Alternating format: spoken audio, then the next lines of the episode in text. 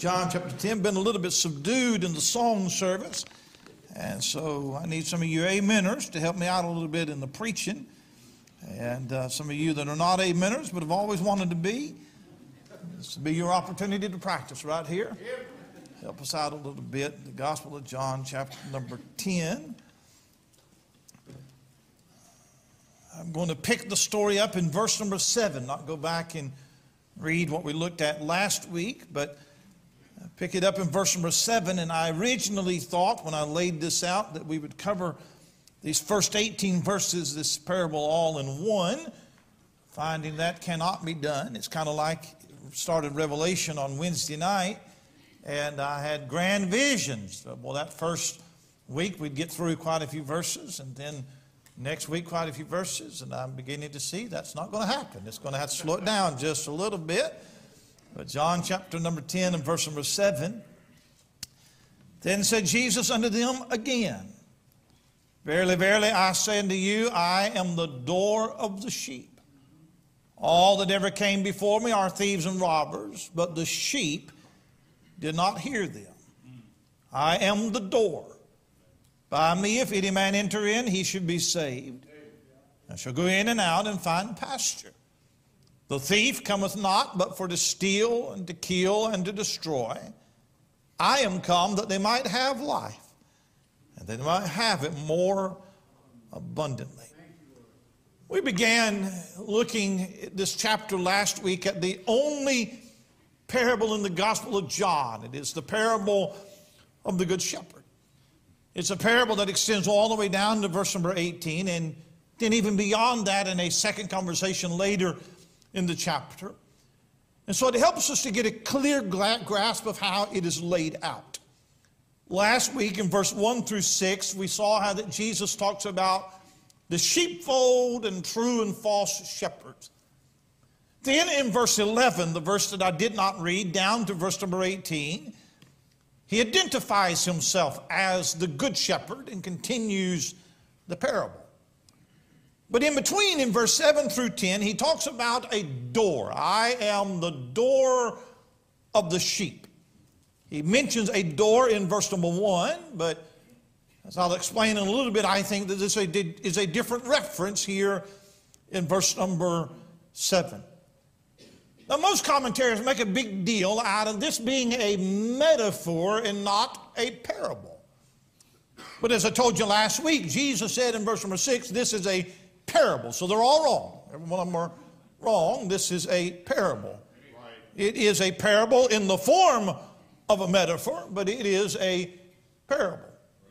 Now, we are familiar, if you remember in grammar in school, different figures of speech. You know, a metaphor, you know, a simile. The only difference between the two is that a simile uses like and as, or a metaphor doesn't use that.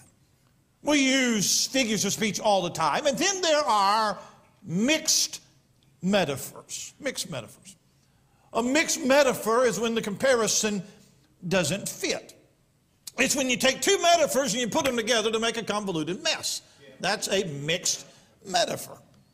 For example, when the going gets tough, the early bird gets the worm.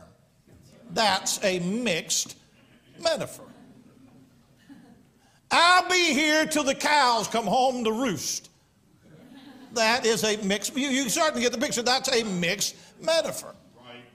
So when Jesus says he is the door of the sheep, that sounds a little bit like a mixed metaphor. Because what do sheep and doors have anything to do with each other? But the Lord ties them together and he teaches a very wonderful, wonderful truth.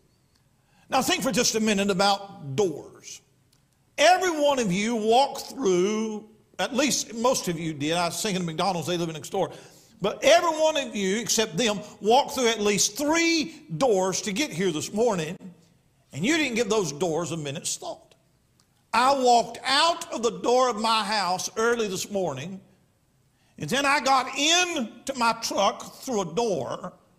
I came into this building through a door. So a door gives us access, it allows us into a building or a desired destination. But a door also keeps the undesirables out. We lock our door at night to keep out intruders. You lock your car door to prevent it from being stolen. You may have a safe in your house where you have all of your money, and if you do, you have a door with some kind of lock on that. You couldn't have come to church this morning, you can't go to work tomorrow without some kind of access to a door. And when Jesus says he is the door of the sheep, it means that he is the means by which some enter, and he is the means by which others are kept out. A door.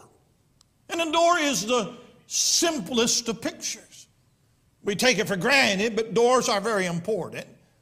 And I want to take a minute and I want to examine what Jesus means when he says he is the door of the sheep. Last week, you remember that we tied this chapter back to chapter 9, where Jesus healed the man born blind. That begins a conf- confrontation with the Pharisees because Jesus had performed this miracle on the Sabbath, and the Jewish elders are desperately trying to discredit the Lord Jesus. But for the first time in chapter 9, they're not attacking the Lord, but they're attacking the people. In fact, it says that they threaten the people to cast them out of the synagogue if they confess Christ. In fact, the man born blind, when he begins to confess Christ, the Bible says that they cast him out. And without going back to that scene, it is those Jewish elders that Jesus is now speaking to in this chapter when he talks about thieves and robbers who try to enter in by some other way but the door, he's talking about them. In verse 5, he calls them strangers who do not know the sheep. He says that they are spiritually blind. You are blind to your own sin. You are blind to the Savior. You are truly blind leaders of the blind. And those who follow you are going to follow you straight to hell. That, that's what he's saying in this passage. By the way, the greatest blindness is to be blinded by the light. There is, there is, no, there is no one person more blinded than those who have been exposed to the Word of God over a long period of time, yet are still unsaved. There is no one that is harder to reach with the gospel than somebody who is up to his ears in religion and knows the Bible and the story like he knows the back of his hand. The most damning lie that Satan has ever told is that the gospel is true, but it's for somebody else. Now, if somebody comes in on a Sunday morning reeking of alcohol and tobacco smoke and tattoos all over and, and a little bit of a hangover, it's easier to get that person to fall under conviction than it is some church member who carries a big Bible but's never been saved. Because they have eyes, but they don't see, they have ears, but they don't hear. So this is what Jesus is talking about. Now, in our verses tonight, this morning, just these three verses, let me just tell you three things that he's telling us. First of all, I want you to notice how that Jesus expresses a comparison. Pick it up in verse number seven with me. Then said Jesus unto them again, Verily, verily. Now let me stop right there. We use filler words in our everyday speech. That's just filler. Like, actually. I use this a lot. I have to catch myself to be honest.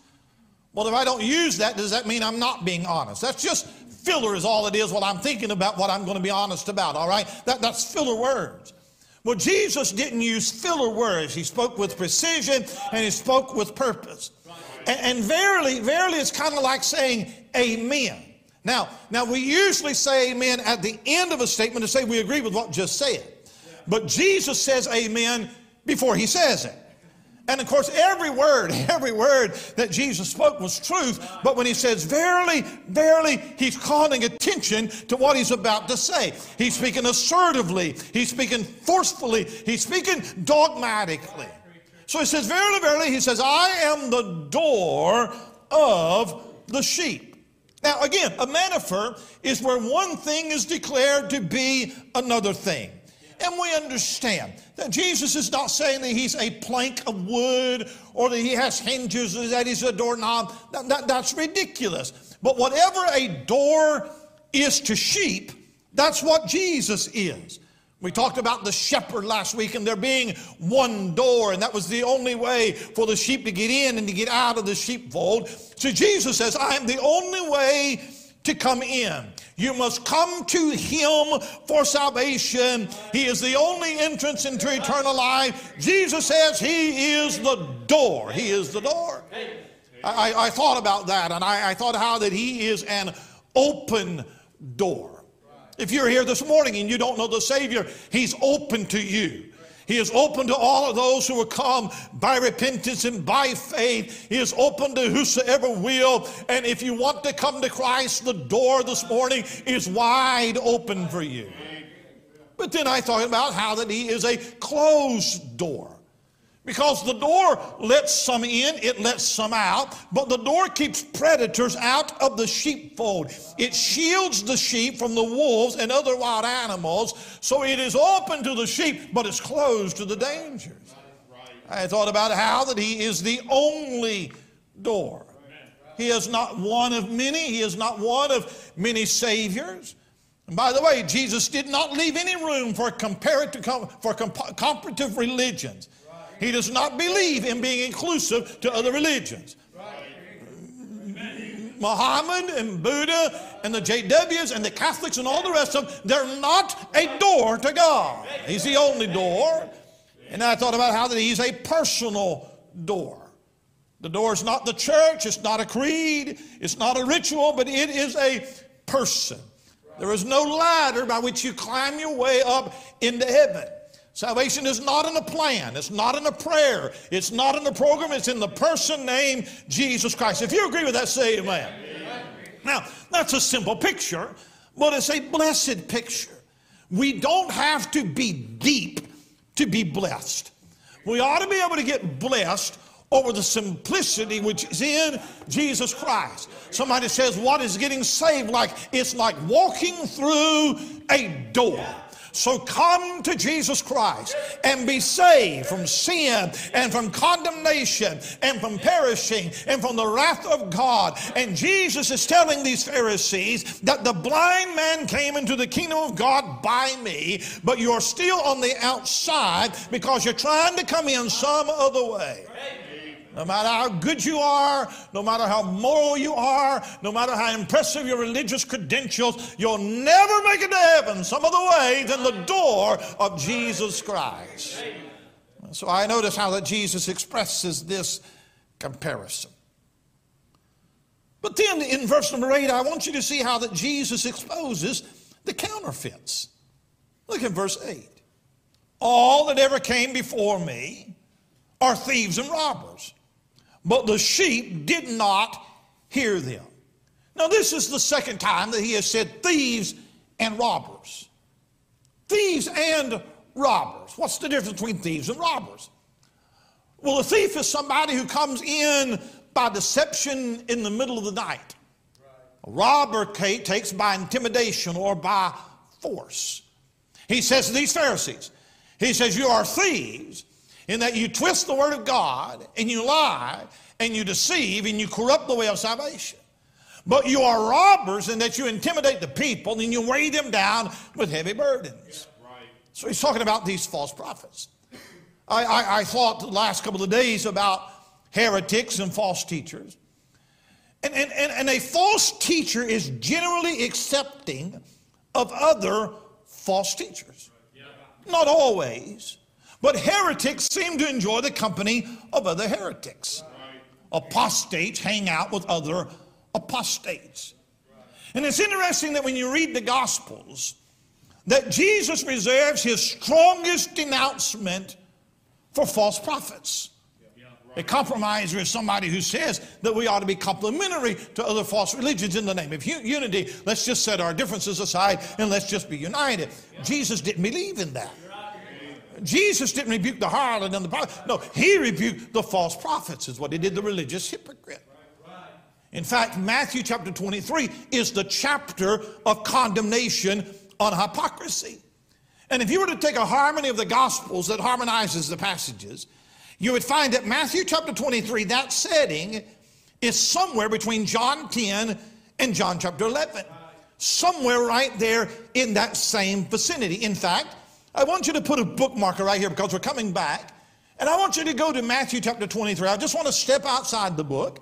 I want to go to Matthew 23 and I want to show you what Jesus thought about these false teachers, these false prophets. Matthew 23 comes at the end of a long day of confrontation. They've been questioning his authority, questioning his credentials. And in Matthew chapter 23, Jesus gives his last sermon to these people. And he's warning them of the danger of false prophets.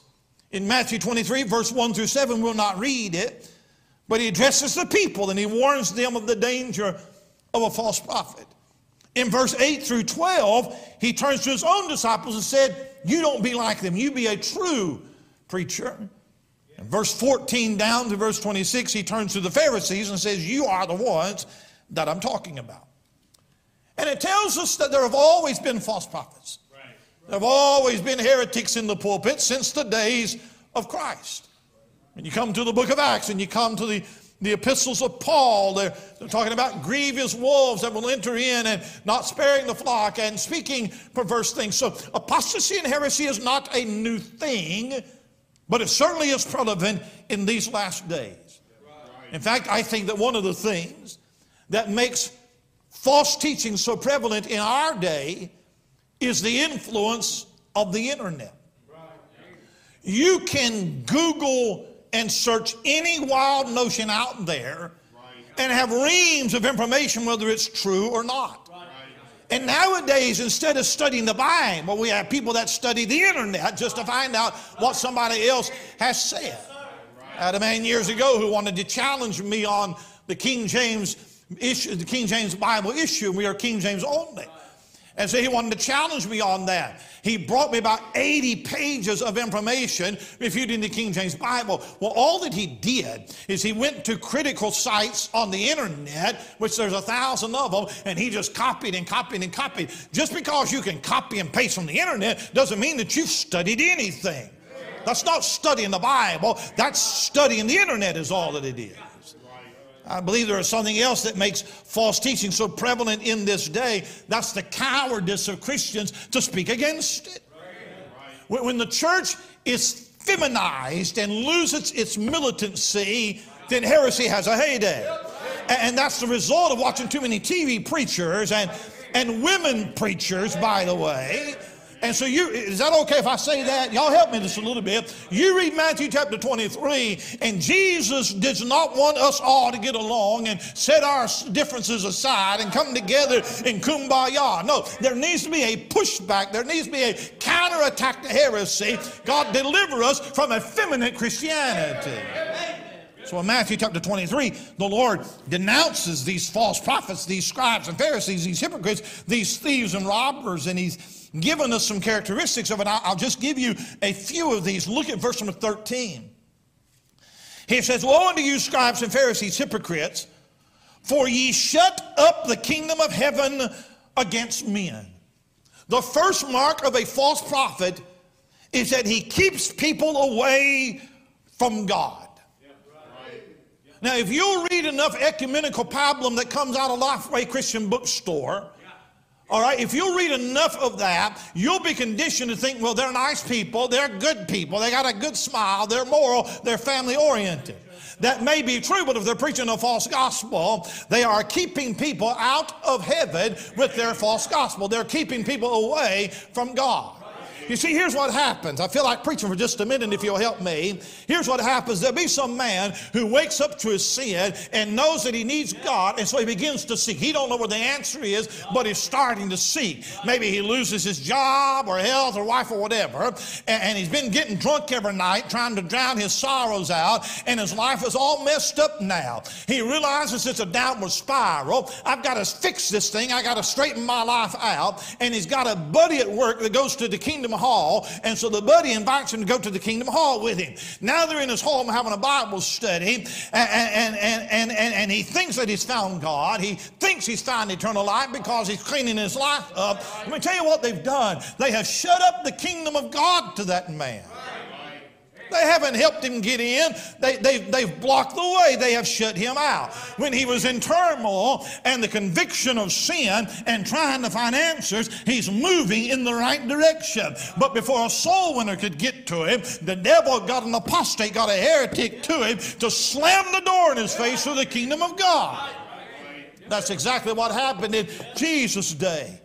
John the Baptist came on the scene preaching the kingdom of God is at hand, and people came to hear him and they began to repent in preparation for the Messiah to come. But then John looked in the back of the crowd and he saw those Pharisees and those Sadducees. He told the people, he said, You better be careful of those snakes, that den of vipers. He said, They'll send you to hell. If you listen to those Pharisees and all their religion and all of their rituals, they'll shut you out of the kingdom of God. And that's exactly what they did. In the very beginning, the nation is moving toward the Messiah, but those false religious leaders slammed the door in their face. He says, They're denying you the kingdom of God. Look in verse 4. Here's another mark of them.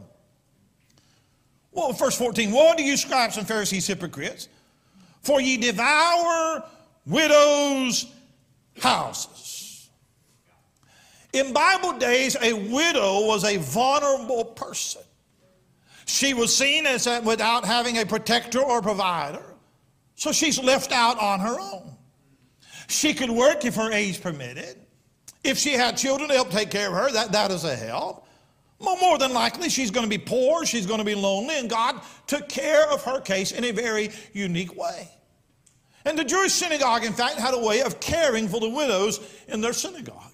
Every Friday, there would be a group of men that would go around to the parishioners, and they would collect a free will offering for the poor, the widows, the orphans, and people could give for benevolence. They would bring it back to the synagogue, whatever was collected, they would pass it out to the widows and the poor. And it wasn't much, but that's how they could, took care of the widows.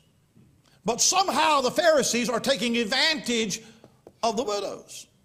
Somehow they are fleecing them financially. Somehow they are preying on them. And I don't know how they were cheating them, but they knew that the poor widows could be abused and they knew that they could prey on people they were supposed to protect. And Jesus knew that and Jesus saw that. He said, Ye devour widows' houses. Now, now, I'm talking to you this morning about how to identify a false prophet, all right? That's where we're at right now, all right? We are exposing the counterfeits, all right? Now, now, now, let me tell you something this morning as your pastor. If you are a widow or a widower or an elderly person in here and you give your money to some TV preacher, look at me. Please don't. Please don't. Don't send your money to some famous TV preacher on TBN or whatever it might be. If you need help with finances, please ask somebody that can help you. If you don't have family, you look right here. This church will never ask you for money. This church will never ask you for dime. This preacher will never ask you for money. You should never ask an elderly person to loan you money. Amen. Should have got seven more amens out of that right there. You should never try to befriend them, hoping you get in their will. And if I ever found out that you were, I'd raise a big stink about it, a holy stink, but it'd be a stink is what I'd raise. Amen. They're devouring widows' house, and it's happening today. I believe every member ought to tithe. I believe every member ought to give to missions. If God has blessed you financially, you want to help the church, that's totally up to you. But if somebody starts hinting around that you do that, run away. Run away from. Not only that, but they're disingenuous in their promises. Look at verse 16. Now, this is interesting. Woe unto you, ye blind guides. This is the loving Jesus which say, Whosoever shall swear by the temple, it's nothing. Whosoever swear by the gold of the temple, he is a debtor. Ye fools and blind, for whether is greater the gold of the temple that sanctifieth the gold. Now, here's what the Lord's talking about without reading the rest of the verses. A Pharisee comes into the temple and he makes a vow and he swears by the temple. But then sometime later he wants to get out of that vow. But he has swore by the temple. So he comes along and he says, Well, I swore by the temple, that's not really a big thing. What's really big if you swear by the gold of the temple. Now, you swear by the gold of the temple, now that's really serious. Or, I swore by the altar. But that's not really big. If you swear by the gift on the altar, now that, that's big time right there, all right? I mean, if I swore by the gift on the altar, I swore by the gold of the temple, then, then that just seals the deal. But it's no big deal if you just swear by the temple or by, by the altar. This is what they're doing. Now, now, why would you need to swear by anything if you were an honest person. It ought to be that you just gave your word. And your word becomes your bond. But in dishonest societies, you want a surety, you want a guarantee. That's why when you bought that car, you bought that house, you had to sign 75 papers promising that you was going to pay, and here's what's going to happen if you don't pay. So in Bible days, they would swear on something, and that was somehow supposed to guarantee that they would keep their promises. But these Pharisees are dishonest anyway. They had this elaborate system built of ways to get out of their vows. And it's really, really quite simple. It's like holding your hand behind your back and crossing your finger like that really, really means something.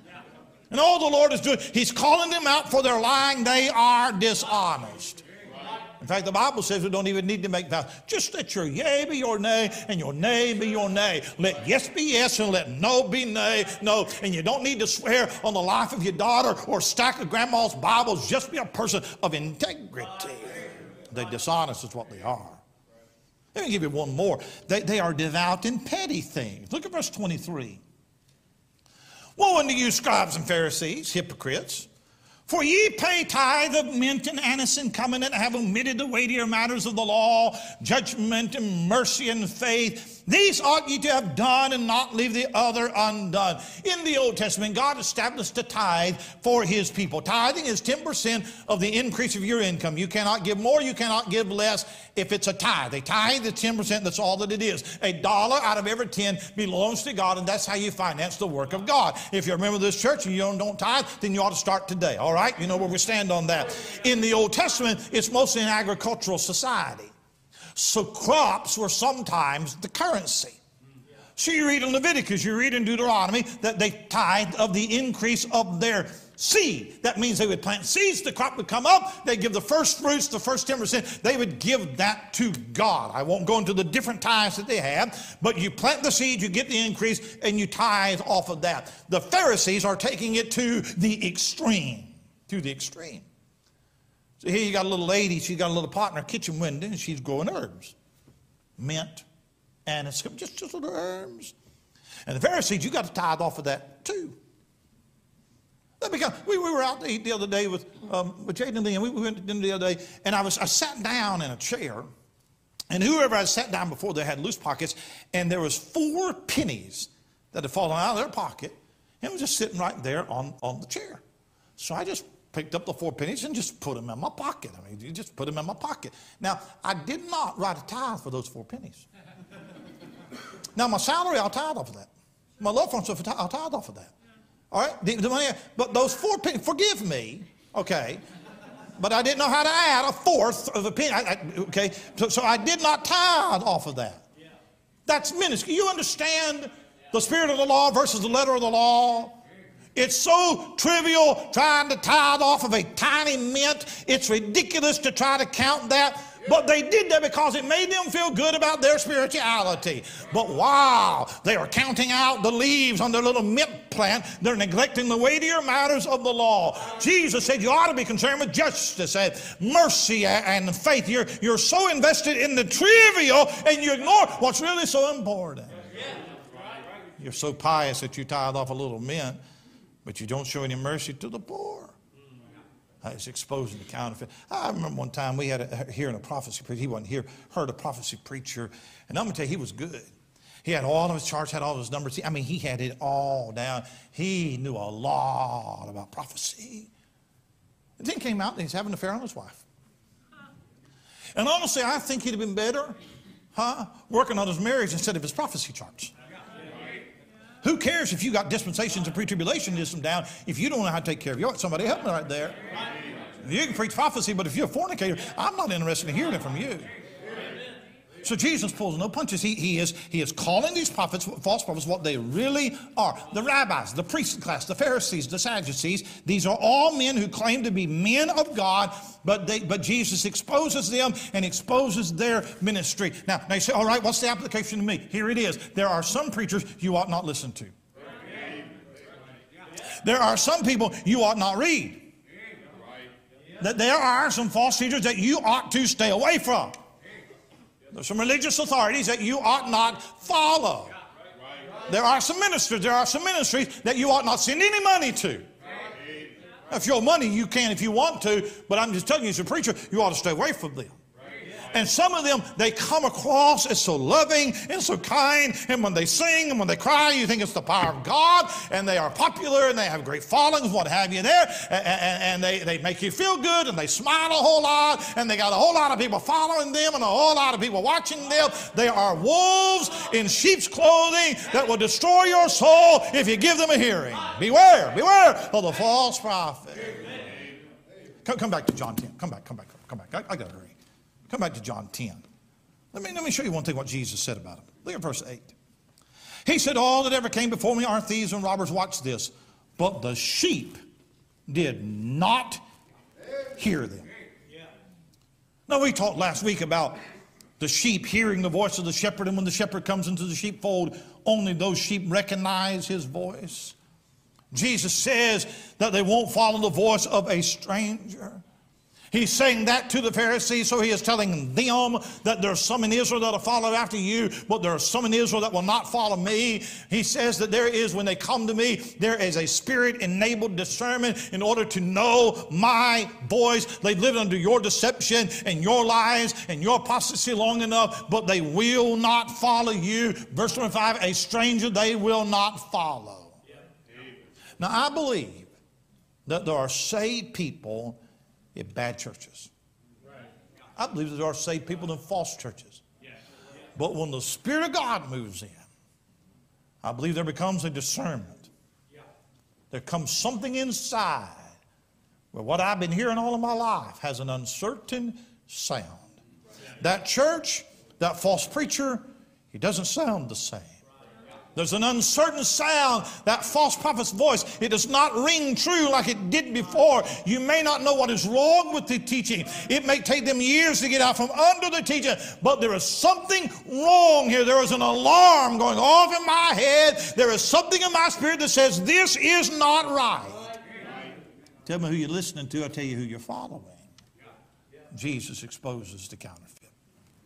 Then, very quickly, in verse number 9. I want you to see how Jesus extends a call. I am the door. By me, if any man enter in, he shall be saved. He shall go in and out and find pasture. Now, I need you to listen very carefully to me this morning when I say this.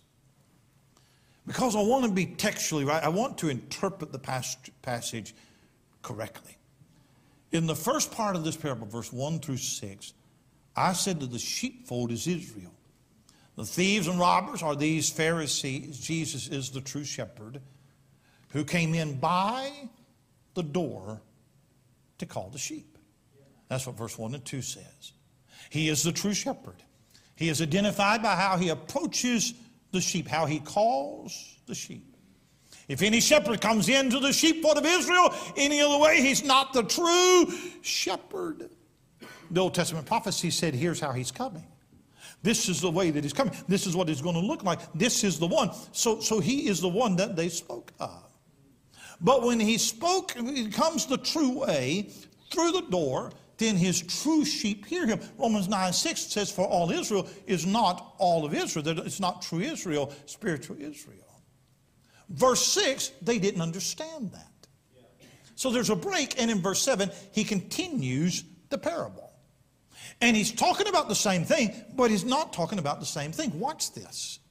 Because before, it was the shepherd who entered in by the door. But now he declares he is the door. Check your Bible, that, that's what it says. And now he doesn't say anything about the sheepfold, but now he says, By me, if any man enter in, he shall be saved. So he can't be talking about Israel. Because getting saved does not place you into the sheepfold of Israel. Something else is going on here.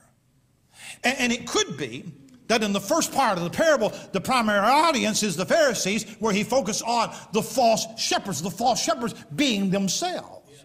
But it could be that he now turns toward the more general audience of the people that are standing around him because here he's going to make an appeal, not, not a denouncement. Now he is making an appeal to people. There was no invitation in the first part of the parable, but there is an invitation in the second part of the parable. He didn't invite the false shepherds to come into himself, he is going to invite others to come in.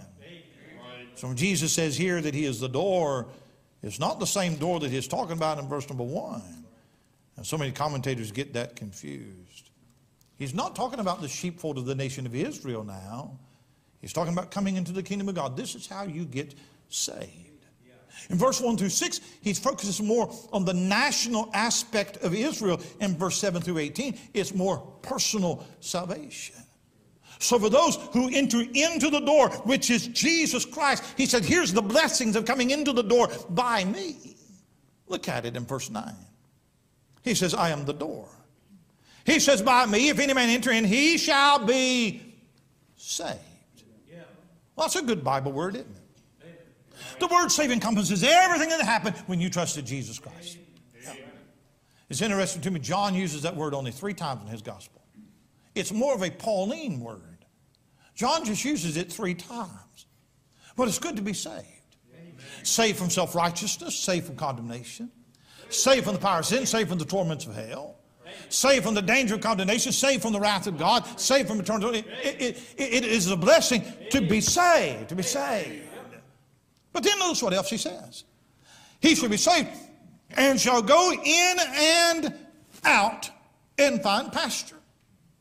Now, a novice could read that. He's going in and out, so all right, he's losing his salvation. He's in, saved, he's out, he ain't saved. He's in, he's out. He's in, he's out. And you can go to some churches this morning, and that's what they tell you. Yeah. You in, you out. Don't know. But you better make sure you in when you die. And that's, there's a lot of people that believe that. That's what you call silly exegesis. That's what that's called. It's called silliness. It means that you have freedom, you have liberty to live life. That's what it means. You can go in and out. A couple of years ago, they shut the country down with COVID. Tried to, did, a lot of people. A lot more restricted than Florida. And there were places where you could not leave your house except to get groceries and the bare necessities. Whatever the government said you needed, you could go out and get that, all right? That's, that's what it was. You didn't have any freedom. Jesus is simply saying that there is freedom to come and go and to live an abundant life. The Pharisees, they placed so many restrictions on the Jews, there was no freedom, but not so in Jesus Christ. It says you go in and out and find pasture. He'll meet all your needs. He'll supply all of your substance. And then notice in verse number 10, I got to hurry. Last part, he says, I am come that they might have life that they might have it more abundantly. You hadn't started living until you met Jesus. A life that is overflowing with the goodness of God. A God that is abundant in all of His mercy, all of His grace, all of His kindness, all of His abundance is where is a mathematical term for a surplus. You have more left over than you need. When you've had all that you need, there's still a whole lot more and you don't know what to do with it. I think about Jesus feeding the 5,000. And I think how they started with 12 fragments and when every man was full. When every man was full, they had 12 baskets full of fragments. After every man is eaten to his full, there's more left over than they had in the beginning. I want to tell you something. That's how it is with Jesus Christ. He gives you more than you need and a whole lot left over. I think of a river that overflows its bank. There's too much water in the river to, to contain it, and so it spills over. God's grace fills our heart sometimes, and it spills over, and it's big enough to, to, to flow in our heart and to flow to somebody else. Thank God for that. The abundant life. It's a French commentator named Frederick Godet, and Frederick Godet said that God's pastures always contain more nourishment than the sheep can ever make use of. The world says we've missed out on so much. I got saved when I was seven years old. I'm 54. Boy, I missed a lot of this world. I really did. I've missed venereal disease and I've missed out on hangovers. And never had a nervous breakdown. Never spent a night in jail. Missed out on the joy and the tragedy of a wasted life. Huh? Oh, the most wonderful life. The most abundant life is a life in Christ Jesus. He has blessed me and He's blessed me beyond measure. He has filled my life with joy and hope and purpose and peace. And even when you have hard times, even when you have a tough week, there's Jesus right there beside you in the night watches and in the day watches. And He's your shepherd in the night. So your shepherd this morning. Do you hear His voice? Can you say He's given me abundant life?